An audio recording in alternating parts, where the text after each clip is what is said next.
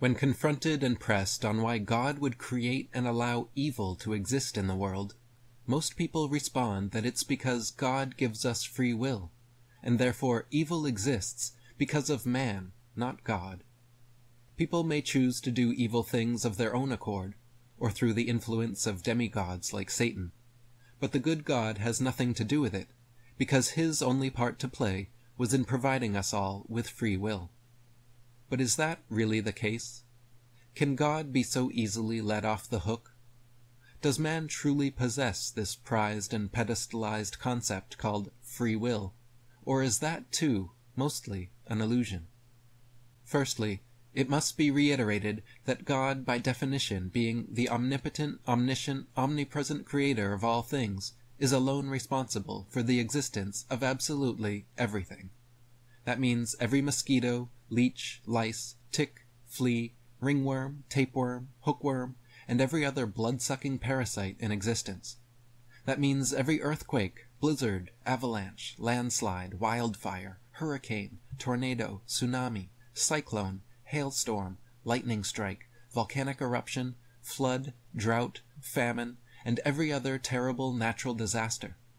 That means every flu and fever, hemorrhoid and hernia, bruise and broken bone, every debilitating case of cancer, diabetes, heart disease, autism, asthma, allergies, measles, mumps, migraines, menstrual cramps, meningitis, and more, the list of agonizing ailments could fill their own book.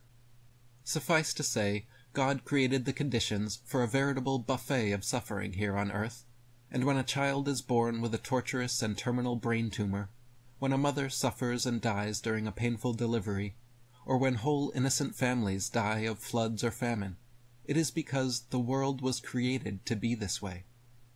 The world could have just as easily been complete without parasites, natural disasters, and diseases, but the inclusion of such creative torments were clearly the conscious and intentional choice of our Creator. Likewise, the necessity to constantly kill and eat the life energy of other sentient beings simply to survive must have also been a conscious and purposeful decision by our Creator. So where within such self-destructive choices determined by God do us created, subjective beings living in this world have free will? Do I have the free will to stop lions from eating gazelles? Do I have the free will to end famines and pestilence? Do any of us have the free will to end the constant cycle of suffering here? How free are we really in the choices we make? Am I free to eat razor blades or drink gallons of bleach? I could attempt to do such things, but I'm certainly not free to do them in the sense of having no consequences, or even tolerable consequences. Am I free to flap my arms and fly to the moon, or breathe while swimming underwater? Of course not.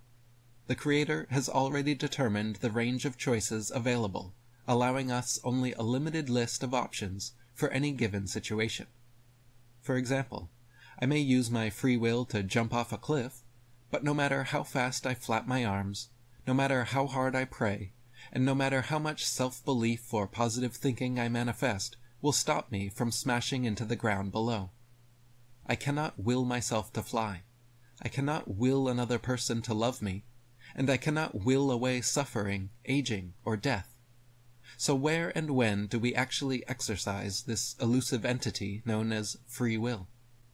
When I woke up and dressed myself this morning, was that an act of free will?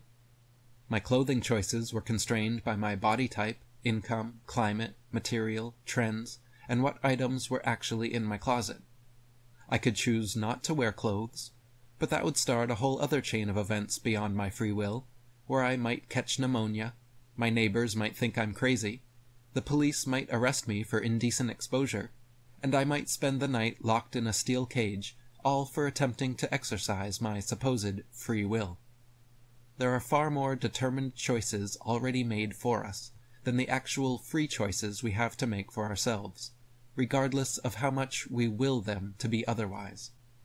When you consider the limitations of our physiology, physical laws, societal laws, societal norms, personality types, character flaws, strengths, weaknesses, the will of others, and a host of other factors, the term free will reveals itself to be a complete misnomer. when carefully considered, the concept becomes so nuanced that it disappears into a sea of determinism. In ultimate terms, the only being who could truly have free will is God. Since God is the objective, omnipotent, omniscient, omnipresent creator, God has no subjective limitations, boundaries, dependencies, or competing wills to contend with. God created our physiology, the physical world, and the laws that govern it.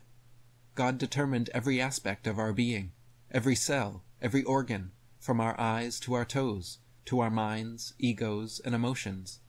Every twinge of sadness and every pang of hunger was designed to feel that way and to elicit certain reactions. We may attempt to use our freedom or exercise our will within those constraints, but it's analogous to fish swimming upstream a never-ending river. How can an objective creator being's omnipotence meaningfully coexist with subjective created being's free will? If everything we see, hear, taste, touch, feel, and think was intentionally created to be that way by an all-powerful entity, how can we claim any thought-based decision, sense-based reaction, or emotion-based preference as our own? Think of it this way. How much free will do characters have in a dream? When you're dreaming, how much agency does each individual character in your dream have when making decisions? The dreamer is the sole arbiter of all decisions made in the dream. Dream characters have no autonomy whatsoever apart from the dreamer, because the dreamer is the omnipotent, omniscient, omnipresent creator of all dream characters and the entire dream world itself. People may fancy themselves as separate individuals with free will to act this way or that throughout the dream, but instantly upon awakening, the dreamer remembers that they were actually everyone in the dream. During the dream state of consciousness, each character believed they were exercising their own free will throughout every situation in the dream. But in reality, the one responsible for everything that happened, good or evil, comedy or tragedy, the only entity who ever truly had any agency in the first place, was the dreamer.